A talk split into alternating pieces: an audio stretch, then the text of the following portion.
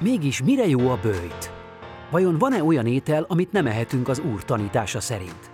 És mégis mi történik a mennyek országában, ha Salamon azt mondja, hogy nem lesz cselekvés, gondolkozás, ismeret és bölcsesség? Ezekre a kérdésekre válaszol a Hiszed vagy sem legfrissebb adásában Csűrös András református lelkipásztor. Tartsanak velünk! Mire jó a bőjt? A bőtöt régen az ünnepek előtt tartották, egyfajta megtisztulásnak, hitbelileg az elmélyedésnek volt az időszaka.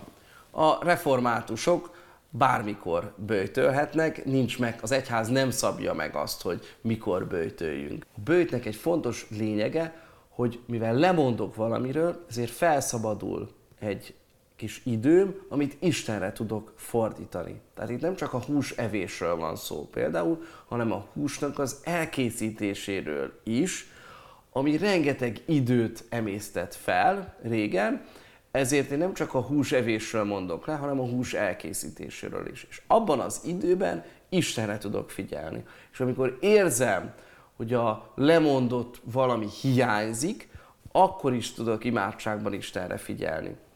Ma már szoktuk sokszor mondani, hogy nem csak a húsevéssel lehet bőjtölni, főleg nem a vegetáriánusok esetében, hanem olyanról, ami fontos az életemben, amit, amivel sok időt töltök. Rengetegen csinálnak például bizonyos online bőtölést, hogy lemondanak a Facebookról, az Instagramról, vagy egyéb dolgokról, vagy nőknél például a sminkről lemondanak, és az azt az időt, amit a sminkeléssel töltenének, azt az Istenre fókuszálva ráfordítják. Vagy rengeteg mindent fogunk még tudni kitalálni, édességről lemondani, vagy alkoholról, vagy bármi másról.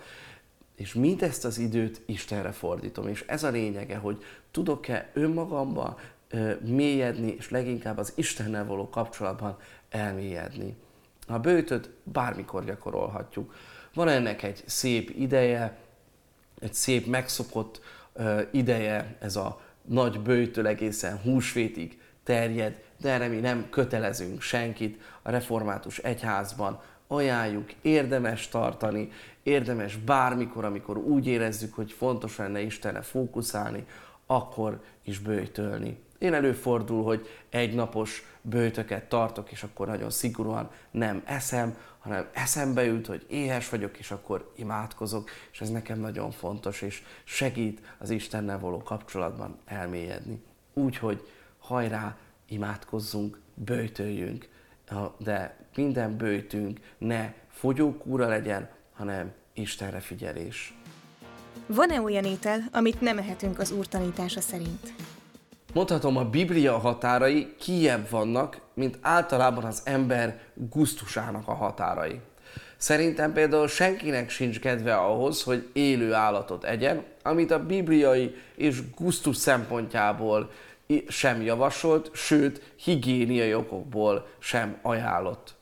Figyeljünk itt is arra, hogy a testünk a Szentlélek temploma. Általában nem azzal szokott nagy probléma lenni, amit beviszünk, hanem azzal, ami kijön a szánkon. Ahogy Jézus mondja, ami azonban kijön a szájból, az a szívből származik, és az teszi tisztátalanná az embert. Mi történik a mennyek országában, ha Salamon azt mondja, hogy nem lesz cselekvés, gondolkozás, ismeret és bölcsesség? A Prédikátor könyve 9. fejezet 10. része ezt mondja. Tedd meg mindazt, ami a kezed ügyébe esik, és amihez erőd van, mert nem lesz cselekvés, gondolkozás, ismeret és bölcsesség a holtak hazájában, ahová menned kell. Klasszikusan ez az ige olyan, amit ha kirakadva magyarázunk a Bibliából, akkor ellentétes eredményekre fogunk jutni, mint amit a Szentírás egésze mond a holtak hazájáról, az Istennel való találkozásról. Ez az ige, illetve az egész prédikátor könyvének ez a része nem a halálról szól, hanem inkább az életről, az van a fókuszban, a reflektorfényben. Arról szól, hogy addig kell mindent elvégezni, amíg élünk, ameddig lehet. Addig kell szeretni, élvezni az életet, amíg lehetőségünk van rá, mert utána már nem lesz lehetőség. A prédikátor könyveit motiválni akar Ezért az embert arra buzdítja az ige, hogy tegyen meg mindent, amire képes. Az élet hiába való, mondja a prédikátor. Mert függetlenül attól, hogy mit tesz, vagy gondol, az ember ugyanaz a sors vár rá.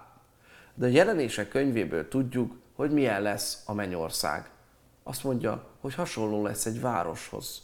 A városban pedig sokan vannak, nagy a nyüzsgés, élet van. Egy igazi város sosem alszik. A mennyországról pedig tudjuk, hogy ott élet van. Minden értelmetlen értelmet nyer. Minden halandó halhatatlan lesz, ahogy mondja a jelenések 22, és semmi nem lesz többé átok alatt a városban, hanem az Isten és a bárány trónja lesz benne. Szolgái imádják őt, és látni fogják az ő arcát, és az ő neve lesz a homlokukon. Éjszaka sem lesz többé, és nem lesz szükségük lámpásra, sem napvilágra, mert az Úristen fénylik fölöttük, és uralkodnak örökkön örökké. Amen. Köszönöm figyelmeteket, továbbra is várjuk kérdéseiteket a hiszed vagy sem kukac református.hu címre. Jövő héten újabb epizóddal jelentkezünk. A mai műsort pedig megnézhetitek a Magyarországi Református Egyház Facebook oldalán, valamint a Youtube-on, és visszahallgathatjátok Spotify-on és a többi nagy podcast felületen is. December 4-től minden hónap első hétfőjén pedig különleges adással jelentkezünk. Gyermekek kérdéseire válaszolok. Úgyhogy kicsik és kicsit nagyobbak, ha vannak kérdéseitek Istennel, a vallással, és esetleg más titeket érdeklő témával kapcsolatban, írjatok e-mailt, vagy kérjétek meg erre a szüleiteket. A műsor címe hiszed vagy sem kukac református.hu áldás békesség.